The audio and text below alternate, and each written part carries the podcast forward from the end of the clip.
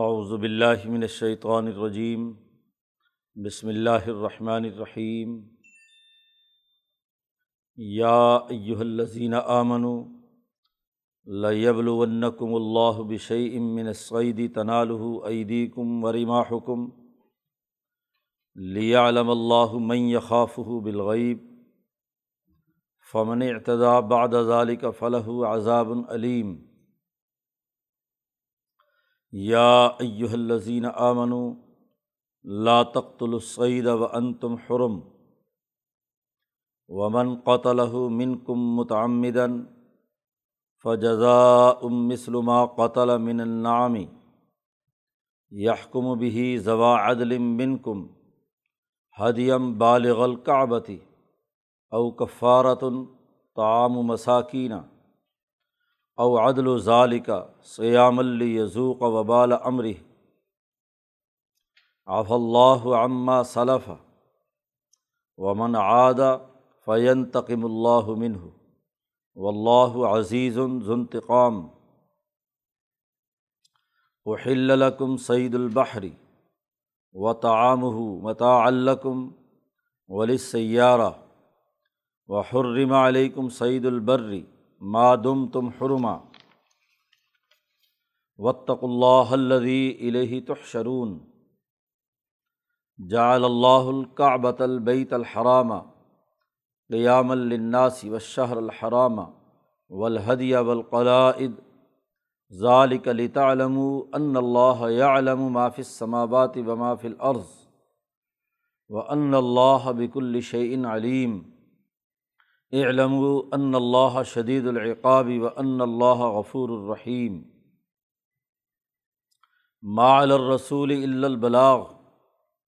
و اللہ علم ما تبدون وما تختمون الخبیس و طیب ولو اعجب کا کثرت الخبیس فتق اللہ یا الالباب لعلکم تفلحون. صدق اللہ العظیم.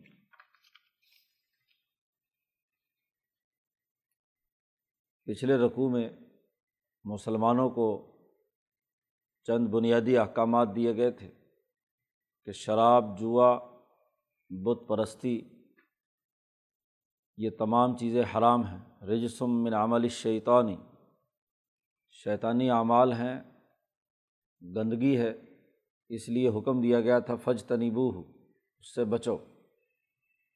اب وہ حرمت والی چیزیں ہیں جو ہمیشہ ہمیشہ کے لیے مستقل حرام، شراب پینا مستقل حرام قرار دے دیا گیا، مکمل پابندی لگائی گئی۔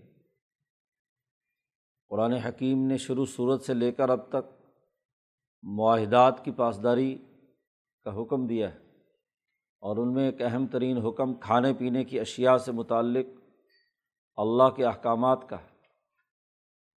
اب یہاں اس اگلے رقوع سے ایسے چیزیں جو وقتی طور پر تم پر حرام کی گئی ہیں کسی خاص مکان یا کسی خاص زمان کی بنیاد پر۔ تعلیم و تربیت کے لیے اور ایک اعلیٰ مقصد کے لیے۔ اس اگلے رقوع میں احرام کی حالت میں شکار کی ممانعت کا قانون نافذ کیا گیا ہے۔ بیت اللہ الحرام انسانوں کی قیام کا مرکز ہے۔ دنیا میں انسانیت قائم ہی اس لیے ہے کہ خانہ کعبہ بیت اللہ الحرام موجود ہے۔ وہ اس قرۂۂ عرض کا حقیقی مرکز ہے۔ جس دن خانہ کعبہ یہاں سے اٹھا لیا گیا، اسی دن پوری کائنات اور انسانیت ختم ہو جائے گی۔ تو اس جو اللہ کا گھر ہے، اس کا ایک پروٹکول ہے۔ اس کی ایک حرمت ہے۔ اور اس کی حرمت یہ ہے کہ دائرۂ حرم میں حدود حرم جو متعین کی جا چکی ہیں، ان کے اندر کسی قسم کا جانور شکار نہیں کیا جا سکتا۔ دائرۂ حرم سے باہر آپ شکار کر سکتے ہیں، آپ کے لیے حلال ہے۔ اب ایک آدمی حج کے لیے دور دراز سے جاتا ہے، سفر میں ہے، تو اب اس کے کھانے پینے کا بندوبست شکار کے ذریعے سے ہوتا تھا۔ راستے میں جنگل ہوتے تھے، لوگ شکار کرتے تھے، کھانا کھاتے تھے۔ لیکن وہ مرکز جسے انسانیت کے لیے امن کا نمائندہ بنایا گیا ہے۔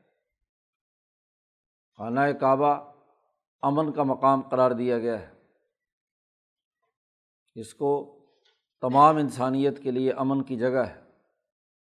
حتیٰ کہ قدیم زمانے سے ابراہیم سے لے کر اب تک اپنے باپ کے قاتل کو بھی حرم کے اندر کچھ نہیں کہا جا سکتا تھا۔ قدیم زمانے کی یہ روایت موجود رہی ہے۔ اس کے مطابق اس کا احترام ضروری ہے۔ تو جب انسان کا احترام ضروری ہے، تو جانور کا احترام بھی ضروری ہے۔ تو جو خشکی کے تمام جانور جن کا تم شکار کرتے تھے، تو ان تمام شکاروں پر پابندی لگا دی گئی۔ البتہ جیسا کہ آگے اسی رقوع میں بیان کیا گیا ہے کہ دریا اور سمندر کی مچھلیاں جو آدمی سمندر سے سفر کر کے جا رہا ہے، تو اب اس کی تو غذا اس کے علاوہ کچھ نہیں ہے۔ اگر وہ مچھلی پکڑنے پر شکار پر پابندی ہو، تو وہ کھائے پیے گا کیا؟ اس کے لیے اجازت دی گئی ہے کہ مچھلی کا شکار کیا جا سکتا ہے، اپنے ساتھ ذخیرہ بھی کیا جا سکتا ہے۔ لیکن خشکی میں اور چونکہ دائرۂ حرم جو ہے وہ خشکی کے ہی مقامات ہیں۔ حدود حرم جو متعین کیے گئے ہیں، تو اس پورے دائرے کے اندر تم شکار نہیں کر سکتے۔ اب شکار پر پابندی لگائی گئی اور صحابہ کا امتحان لیا گیا، خاص طور پر صلاح حدیبیہ کے موقع پر۔ نبی اکرم صلی اللہ علیہ وسلم جب عمرے کے لیے تشریف لائے اور حدیبیہ کے مقام پر روک لیا گیا، اب کافی عرصہ وہاں قیام کرنا پڑا، بات چیت، مذاکرات ان کے ساتھ چل رہے تھے۔ اب ایک طرف سے یہ پابندی تھی کہ شکار نہیں کر سکتے اور دوسری طرف صحابہ کی آزمائش کے لیے چاروں طرف شکار ایسے پھر رہا تھا کہ ہاتھ سے بھی پکڑ کر کیا ہے، ذبح کیا جا سکتا تھا۔ اور تھوڑا سا فاصلے پر بھی ہو تو نیزا مار کر بھی نشانہ مار کر پکڑا جا سکتا تھا۔ تو اللہ نے امتحان لیا۔ اللہ نے یہ امتحان بنی اسرائیل سے بھی لیا تھا۔ ان پر مچھلی کے شکار کی پابندی لگائی گئی تھی۔ جیسا کہ آگے تفصیل سے آئے گا کہ ہفتے کے روز وہ مچھلی کا شکار نہیں کر سکتے تھے جو چھٹی کا دن تھا۔ لیکن انہوں نے اس پابندی کی خلاف ورزی کی ہیلے بہانوں سے بڑے بڑے تالاب بنا دیتے، مچھلیاں وہاں جمع ہو جاتی ہیں ہفتے کے دن پکڑتے تو نہیں، لیکن تالاب میں بند کر لیتے اپنے اپنے تالابوں میں۔ اگلے اتوار کے دن انہیں پکڑ لیتے۔ تو ہیلے بہانے سے تو وہاں اللہ پاک نے اللہ کے حکم کی خلاف ورزی پر انہیں بندر بنا دیا، خنزیر بنا دیا۔ یہاں اللہ پاک نے صحابہ کا امتحان لیا۔ اور صحابہ کے امتحان کی حالت یہ تھی کہ ان کے چاروں طرف شکار پھرتا تھا، لیکن مجال ہے جو کسی نے ہاتھ لگایا ہو۔ ایسا ڈسپلن ایسا نظم و ضبط۔ تو جب تک کسی جماعت کا امتحان نہ لیا جائے تو وہ اس کی کامیابی کا اعلان نہیں کیا جا سکتا۔ تو یہاں صحابہ کا امتحان کا تذکرہ قرآن نے کیا ہے، یا ایو الزین آمنو، اے ایمان والو، اللہ تمہارا امتحان لینا چاہتا ہے، تمہیں آزمائے گا بشئی ام من سعید شکار میں سے کچھ چیزوں، شکار سے متعلق جو چیزیں تھیں، جانور تھے چاروں طرف تمہارے پھرتے رہے۔ تنالح عیدی کم ورما حکم تمہارے ہاتھ انہیں پہنچ سکتے تھے۔ اور ور اما حکم تمہارے ہتھیار، تمہارے تیر یا تمہارے نیزے۔ تو تمہارے نیزے نیزا قریب کے فاصلے پر، آٹھ دس فٹ کے فاصلے پر شکار کو ہاں جی کرنے کے لیے کردار ادا کرتا ہے۔ تو نیزے بھی اتنے قریب نیزے سے شکار کیا جا سکتا تھا، ورنہ تو شکار اتنا تھا کہ تمہارے ہاتھ سے بھی، تم ہاتھ سے بھی شکار کو پکڑ سکتے تھے۔ تو اس کے لیے اللہ نے تمہارا امتحان لیا تھا۔ تاکہ اللہ تعالیٰ کو پتہ چلے کہ لیا علم اللہ میں یخاف و بالغیب، تاکہ اللہ معلوم کر لے کہ کون آدمی ہے جو اللہ کو دیکھے بغیر اس سے ڈرتا ہے۔ کس کے دل میں اللہ کا ڈر ہے؟ حکومت کسی نے دیکھی نہیں ہے، لیکن حکومت کا خوف ہے تو حکومت کے جاری کیے ہوئے نظام کی پابندی ہوگی۔ اور اگر اللہ کی حکمرانی پوری کائنات پر آپ مانتے ہیں تو اللہ نے جو حکم دیا ہے، تو سچا مسلمان وہ ہے جو ان احکامات کی پابندی کرتا ہے۔ کون بن دیکھے، بغیر دیکھے ہوئے اللہ تعالیٰ سے ڈرتا ہے اور اس کے احکامات کی پاسداری کرتا ہے۔ شروع صورت میں بھی کہا تھا کہ تمہارے لیے احرام کی حالت میں شکار کرنا ممنوع ہے۔ فمن اعتداباد ادالی کا اس کے بعد جو آدمی بھی حد سے تجاوز کرے گا فلاح عذاب العلیم بس اس کے لیے دردناک عذاب ہے۔ خود عذاب بھی پناہ مانگے گا، ایسا عذاب ہے۔ اللہ اللہ کے حکم کو توڑنے کی سزا ہے۔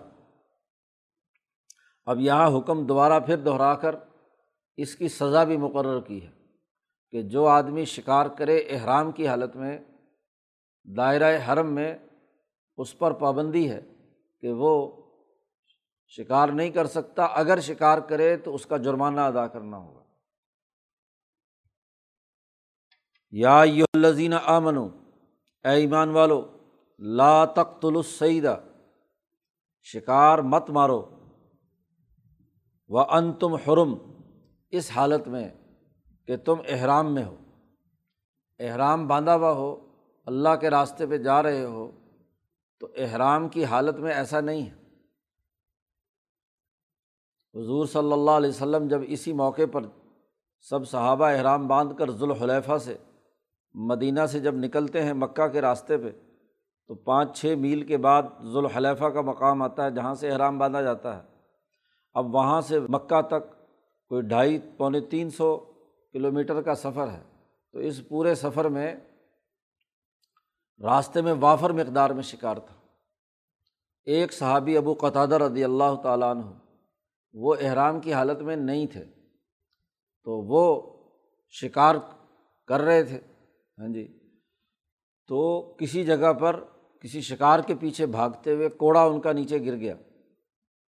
تو دوسرے صحابی سے کہا ہاں جی جن کا احرام باندھا ہوا تھا کہ یہ مجھے اٹھا کے دے دو۔ انہوں نے کہا، ایسا نہیں ہو سکتا۔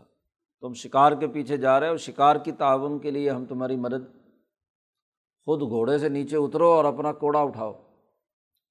اسی طریقے سے، بہت طریقے سے اللہ پاک نے صحابہ کو آزمایا، لیکن کسی نے چاروں طرف پھرتے ہوئے شکار کی طرف، حرف غلط کی طرح بھی نظر اٹھا کر نہیں دیکھا۔ احرام کی حالت میں ہو تو شکار مت کرو۔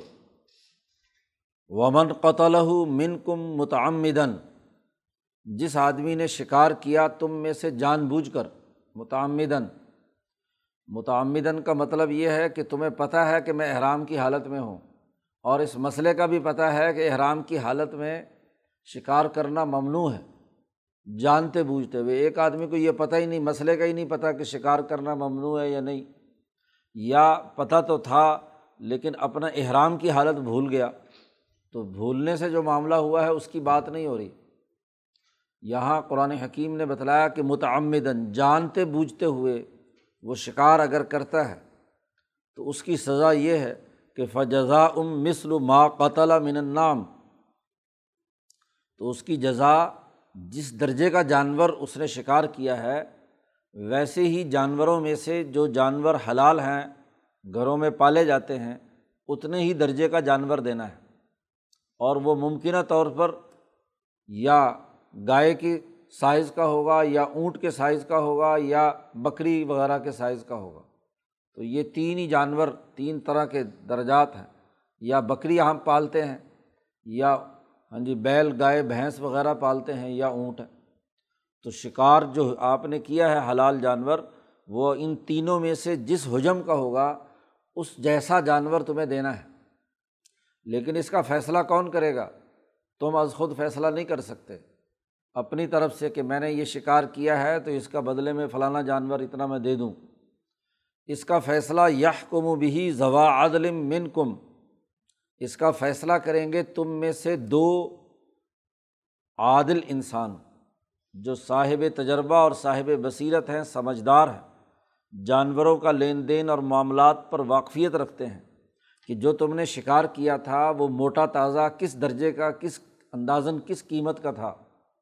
اور اس کے بدلے میں جو جانور آپ دے رہے ہیں، وہ کہیں مریل تو نہیں ہے۔ ایسے ہی بوڑھا کھوسٹ اٹھا کر جو جس کو ویسے نہیں چل سکتا تھا، تم نے کہا چلو اس کو جزا میں بدلے میں دے دیا جائے۔ نہیں، جس سطح کا جانور تم نے شکار کیا ہے، اس میں کتنا گوشت نکلا، اس کی حالت کیسی تھی، ویسے ہی درجے کا دو عادل آدمی جو سمجھدار، جو اس شعبے کے آدمی ہوں، وہ فیصلہ کریں گے۔ کہ اس درجے کا یہ جانور تمہیں ذبح کرنا ہے۔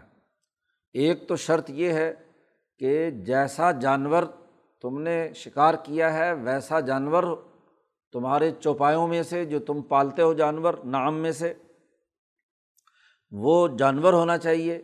نمبر دو، اس جانور کی تشخیص تم از خود نہیں کرو گے، بلکہ تمہارے علاوہ دو عادل آدمی فیصلہ کریں گے کہ یہ جانور اس کے بدلے میں دینا ہے۔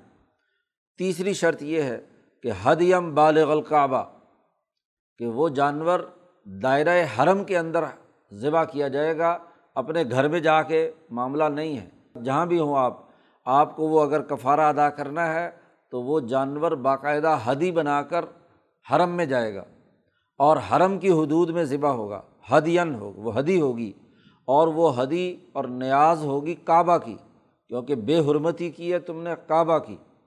کعبہ کا پروٹوکول توڑا ہے۔ اس کا دائرۂ حرم کے اندر تم نے قانون کی خلاف ورزی کی ہے۔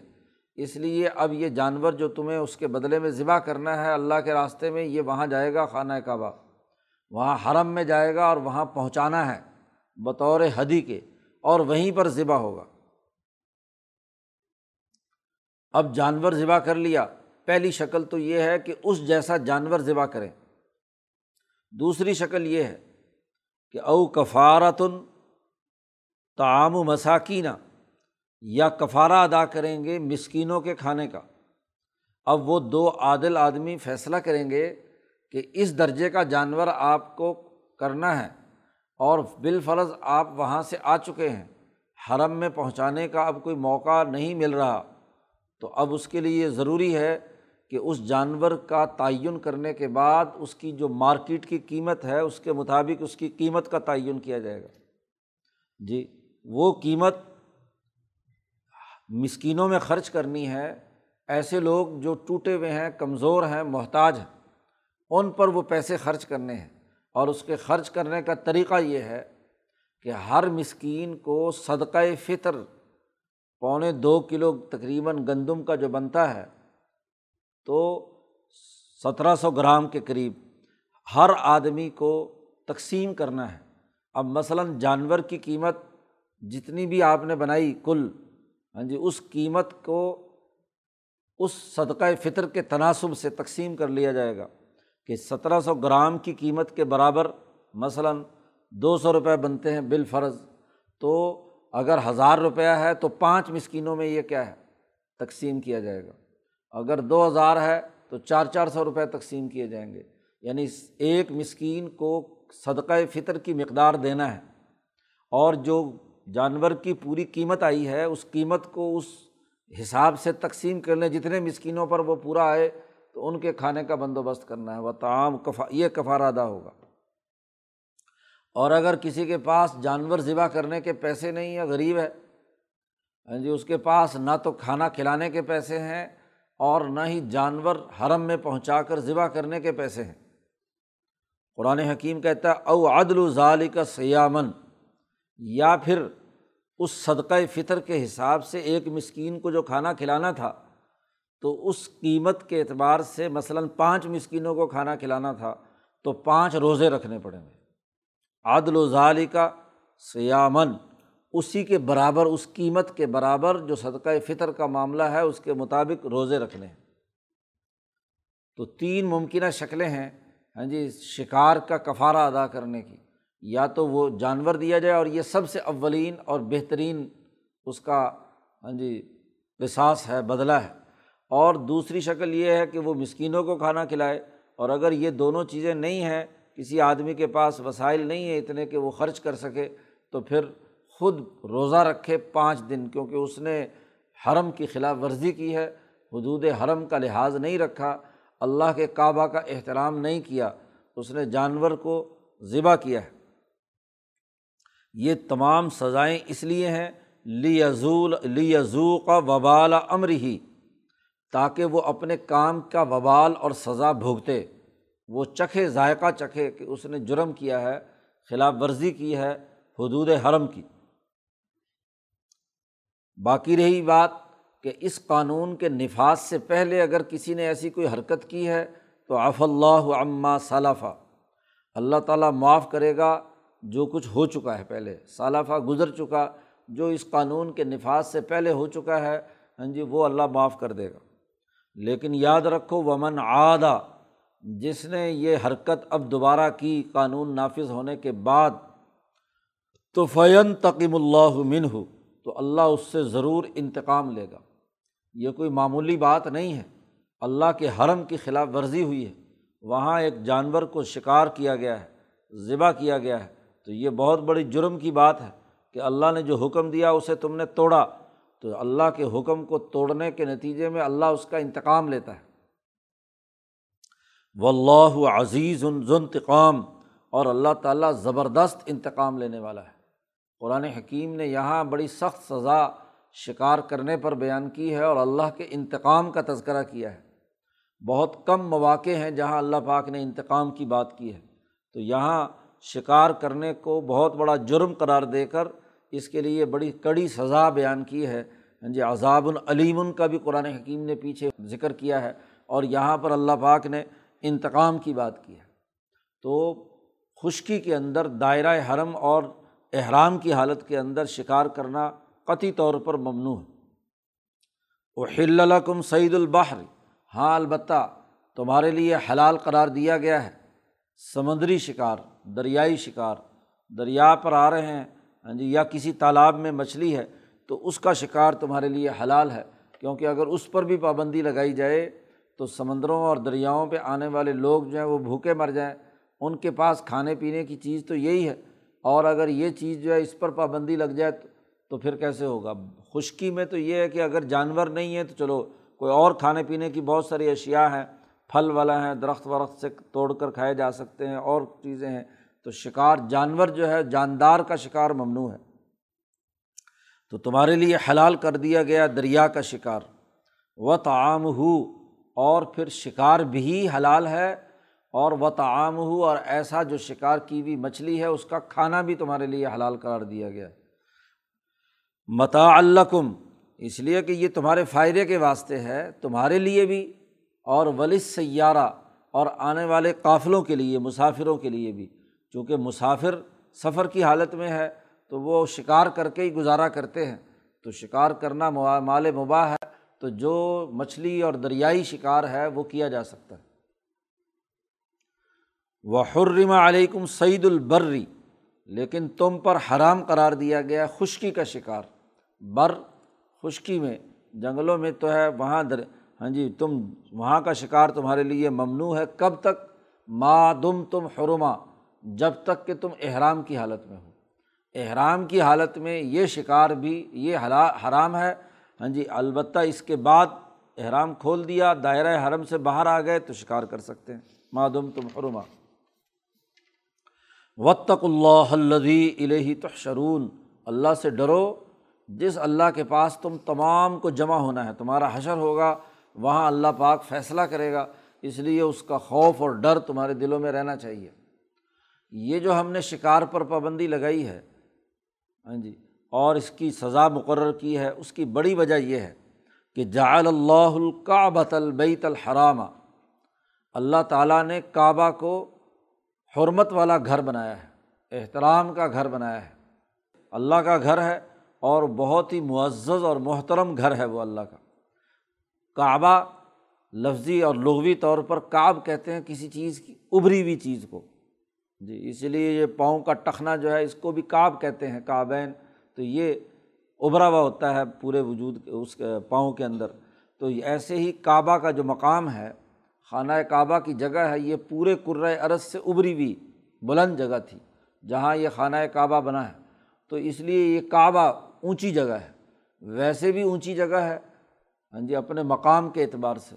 اور ویسے اپنی روحانیت اور اپنی توانائی، طاقت اور قوت، اس کے اعتبار سے بھی یہ بلند ترین مقام ہے۔ خود کعبہ کا لفظی معنی ہی بلند ترین مقام کا ہونا، اونچی اونچی جگہ کا ہونا، اونچا مقام کا ہونا۔ اور اب تو باقاعدہ زمین کی پوری پیمائش سے ہاں جی پورے کے پورے ہاں جی اس کے دائرہ قطر جو ہے، اس کا جہاز سے معلوم ہو چکا ہے۔ سائنٹیفک طور پر کہ خانہ کعبہ بالکل سینٹرل پلیس ہے اس پورے ہاں جی کرۂ عرض کا۔ مرکزی مقام اور بنیادی مقام جو ہے، وہ خانہ کعبہ ہے۔ حضرت مولانا محمد قاسم ننوتوی رحمۃ اللہ علیہ نے ہاں جی قبلہ نما میں ان کی کتاب ہے قبلہ نما، جس میں کعبہ کی جو تمام پہلوؤں سے، فزکس، کیمسٹری، الجبرا، ریاضی، ہر پہلو سے حضرت نے واضح کیا ہے کہ کعبہ کیوں مرکز ہے اور کعبہ کی طرف رخ کرنا کس لیے ضروری ہے۔ تو اس کی عقلی توجیحات، قرآن کی بات تو سب بیان کرتے ہیں، لیکن حضرت نے اس مسئلے کو خالصتاً، چونکہ یہ ہندوؤں اور عیسائیوں اور دوسرے غیر مسلموں سے بھی مکالمہ تھا ان کے سامنے بھی دلائل دینے تھے حضرت نے۔ تو وہ دلائل خالصتاً ریاضی کے اصولوں کی بنیاد پر ہیں۔ فلکیاتی قوانین اور ضابطوں کی روشنی میں کعبہ کے جو مرکزیت ہے وہ واضح کی ہے۔ تو اللہ نے اس کعبہ کو ہاں جی ایک محترم گھر بنایا ہے۔ اس کا ادب اور احترام بڑا ضروری ہے۔ تو ادب و احترام کا لازمی تقاضا یہ ہے کہ اس کے دائرے کے اندر کسی انسان تو کیا، کسی جانور کو بھی کیا ہے ذبح نہ کیا جائے، قتل نہ کیا جائے۔ اور دور دراز سے آنے والے جو خانہ کعبہ کی طرف آنے والے ہیں، جنہوں نے احرام پہنا ہوا ہے، تو احرام کی حالت میں وہ کہیں بھی کیا ہے، کوئی ایسا عمل نہیں کریں گے جو اس کے امن اور حرمت کے منافی ہوگا۔ کیونکہ جب انہوں نے لباس احرام پہن لیا یعنی اللہ کے نام پر اپنے وجود کے اوپر چیزوں کو حرام قرار دے دیا، تو اب انہیں ہاں جی گویا کہ اس مرکز کے خادم کی حیثیت ہو گئی۔ اور مرکز کا خادم جو ہے، وہ اگر شکار کرنے لگے اور وہ جانوروں کو نقصان اور ایزا پہنچانے لگے، تو اس کی اجازت نہیں ہے۔ وہ اب کعبہ کا نمائندہ ہے۔ جب کعبہ کا نمائندہ ہے، تو نمائندگی کا حق یہ ہے کہ وہ اس کی کسی بھی قانون کی خلاف ورزی نہ کرے۔ پھر اللہ نے بیت اللہ الحرام جو کعبہ ہے، اسے قیام الناس اسے انسان کے قیام کا باعث بنایا ہے، یہ انسانوں کے قیام کا مرکز ہے۔ ہاں جی پوری انسانیت کے لیے مرکزی مرکز ہے۔ اور یہ تاریخی طور پر ثابت ہے کہ آدم سے لے کر اب تک تمام انسان کی جو اصل، تمام مذاہب کی اصل تعلیمات میں خانہ کعبہ کی مرکزیت رہی ہے۔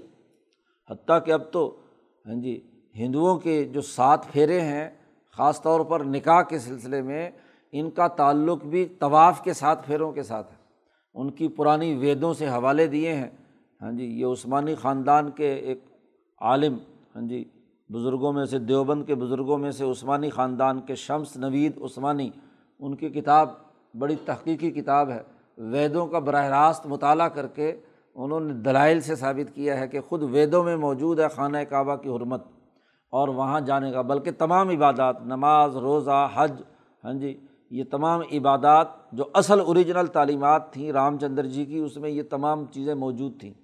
یہ تو وقت زمانے کے گزرنے کے ساتھ ان لوگوں نے اس کے اندر تحریفات اور تغیرات و تبدلات کی۔ اسی خانہ کعبہ کے طواف کے ساتھ چکر وہ وہ اس وقت شادیاں اور نکاح بھی وہاں جا کر کرتے تھے۔ تو اسی کی بنیاد پر اب وہاں جا نہیں سکتے، تو یہیں پھیرے لگا لیتے ہیں۔ تو تحریف تحریف شدہ شکل میں اس وقت دین آ گیا۔ لیکن قدیم زمانے سے ان تمام مذاہب میں خانہ کعبہ کا مر، کی مرکزیت برقرار رہی ہے۔ اور پھر مسلمانوں کے لیے تو قیام سب سے بڑا یہ ہے کہ انہوں نے تو دن کی پانچ نمازیں اسی کی طرف رخ کر کے پڑھنی ہیں۔ ان کے لیے تو قوام اور ڈسپلن قائم کرنے کا یہ مرکز ہے۔ تو اللہ سے تعلق قائم کرنے کا جو ذریعہ اور قبلہ ہے ہاں جی وہ انسانیت کی بقا کا مرکز ہے۔ اور و شہر الحرام ایک تو یہ حرمت والی جگہ اور مقام ہے اور دوسرا حرمت والے مہینے ہیں۔ دنیا میں دو ہی چیزیں بنیادی طور پر ہر انسان کے ساتھ وابستہ ہیں۔ ایک زمان اور ایک مکان۔ جی ٹائم اینڈ اسپیس دونوں کے ذریعے سے ہی انسان تمام امور سر انجام دیتا ہے۔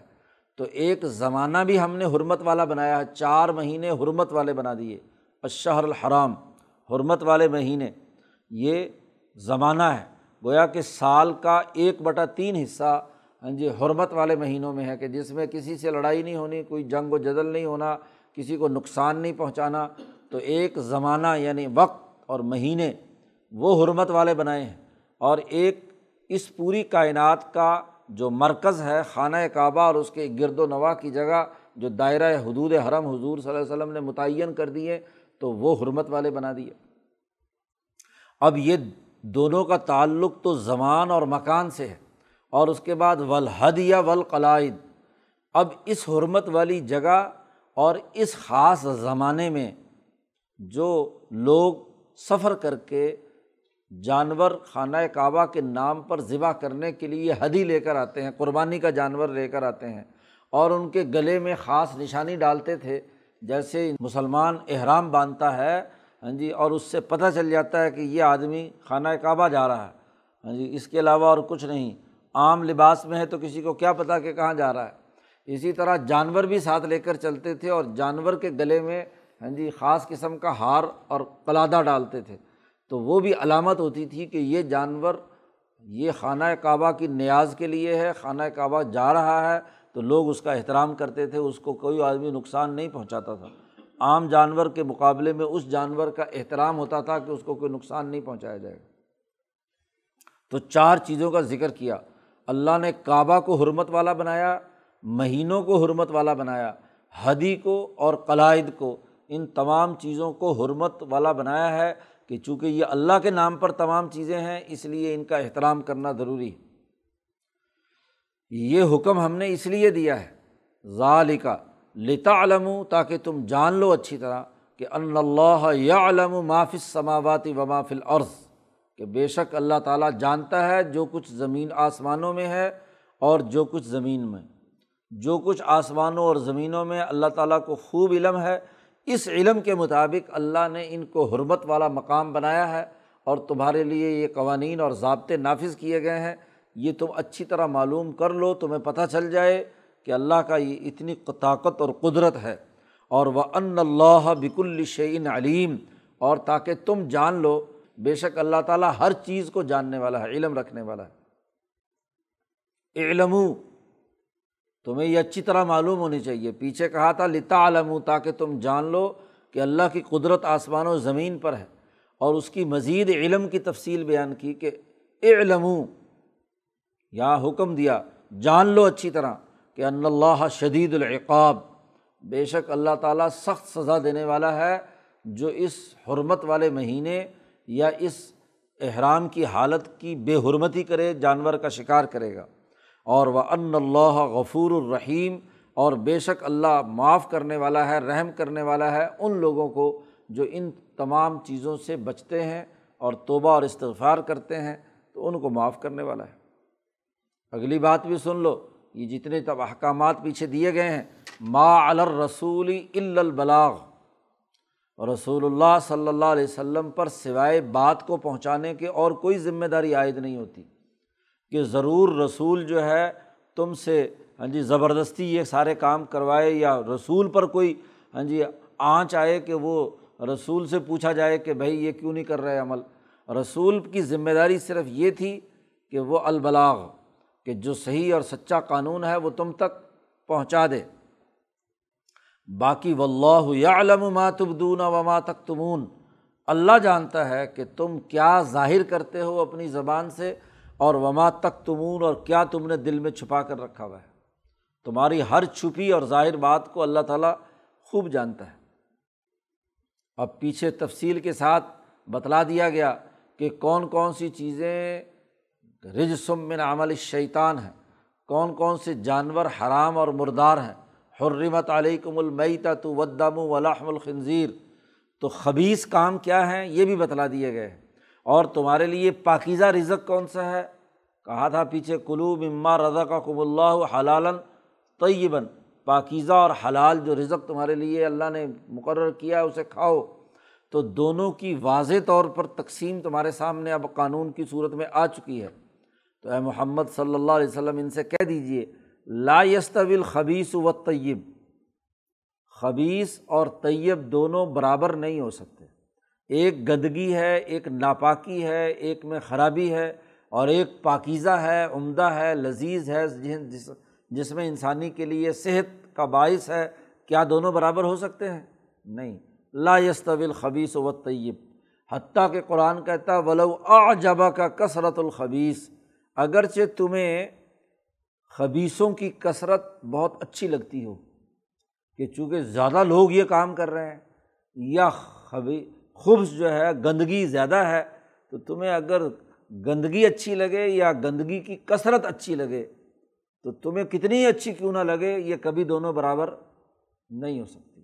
کیونکہ شراب تمہیں بہت زیادہ محبوب تھی، تو تم شراب کثرت سے پینے کو اپنے لیے بڑا فخر سمجھتے تھے۔ تو اب تمہیں شراب کتنی اچھی کیوں نہ لگے؟ مردار کتنا ہی اچھا لگے۔ خنزیر کا گوشت کھانے سے کتنی لذت کیوں نہ آئے تمہیں؟ لیکن یاد رکھو یہ دونوں برابر نہیں ہیں۔ خبیص کھاؤ گے تو خبص پیدا ہوگا، گندگی پیدا ہوگی، خرابی پیدا ہوگی، بہیمیت اور حیوانیت اور درندگی تمہارے اندر آئے گی۔ اور پاکیزہ اور اچھا اور معتدل رزق کھاؤ گے تو تمہارا جسم ہاں جی نارمل ہوگا، تمہاری انسانیت بحال ہوگی۔ تمہارے اخلاق اس کے مطابق ہوں گے، کبھی یہ دونوں چیزیں برابر نہیں ہو سکتی۔ اور یہ واضح کرنے کے بعد کہا فتق اللہ بس اللہ سے ڈرو۔ یا اول الباب اے عقل مندو، اللہ سے ڈرو۔ لعلکم تفلحون، تاکہ تم فلاں پاؤ، کامیابی پاؤ۔ عقل مندوں کو مخاطب کیا ہے، کیونکہ بے وقوف تو خبیص اور ہاں جی طیب کے درمیان کوئی فرق و امتیاز نہیں کر سکتا۔ ہاں جی تو وہ تو خبیص کو اچھا سمجھتا ہے کہ جی لذت مزے لے رہے ہیں، بس مزے لو۔ لیکن جو عقل مند ہے وہ فرق اور امتیاز کرتا ہے کہ کون سی چیز کھانے سے پاکیزگی اور خیالات کی پاکیزگی، انسان کا صحیح نارمل ہونا صحت مند ہونا کس سے ہوتا ہے اور کس سے انسان جو ہے وہ ہاں جی بیمار پڑتا ہے، خرابی پیدا ہوتی ہے، اس کی بہیمیت اور حیوانیت غالب آتی ہے۔ تو یہ فرق و امتیاز عقلمند لوگ کریں گے۔ الباب کہا جن کی دماغ کے اندر مغز ہے، لب کہتے ہیں مغز کو۔ تو جن کے دماغ میں مغز ہے ہاں جی عقل ہے ہاں جی ان کو تو یہ بات سمجھ میں آئے گی۔ اور جن کے دماغ میں بھس بھرا ہوا ہے، حماقتیں ہیں۔ گندگی ہی بھری ہوئی دماغ میں تو ان کو گندی چیزیں ہی اچھی لگیں گی۔ تو وہ گندگی کی طرف جائیں گے۔ قرآن نے کہا فتق اللہ اللہ سے ڈرو۔ اللہ سے ڈرو گے تو تمہاری کامیابی ہے۔ اور اگر اللہ کی حکم کی خلاف ورزی کرو گے تو یاد رکھو، اللہ زبردست انتقام لینے والا ہے۔ تو بڑا سخت قانون اس حوالے سے بیان کیا کہ جو چیزیں اللہ کی ساتھ شریک کرنے کی سزائیں ہیں، وہی اللہ کے کعبہ اور بیت اللہ کی حرمت کو توڑنے کی سزائیں، سزا کے طور پر بیان کیا اور اس کا کفارہ ادا کرنے کا حکم دیا گیا۔ تو یہ شکار پر پابندی لگا کر حرم کی حرمت کا لحاظ رکھنے کا پابند بنایا گیا مسلمانوں کو۔ اللہ تعالیٰ ہمیں قرآن حکیم کو سمجھنے اور عمل کرنے کی توفیق عطا فرمائے۔ اللہ۔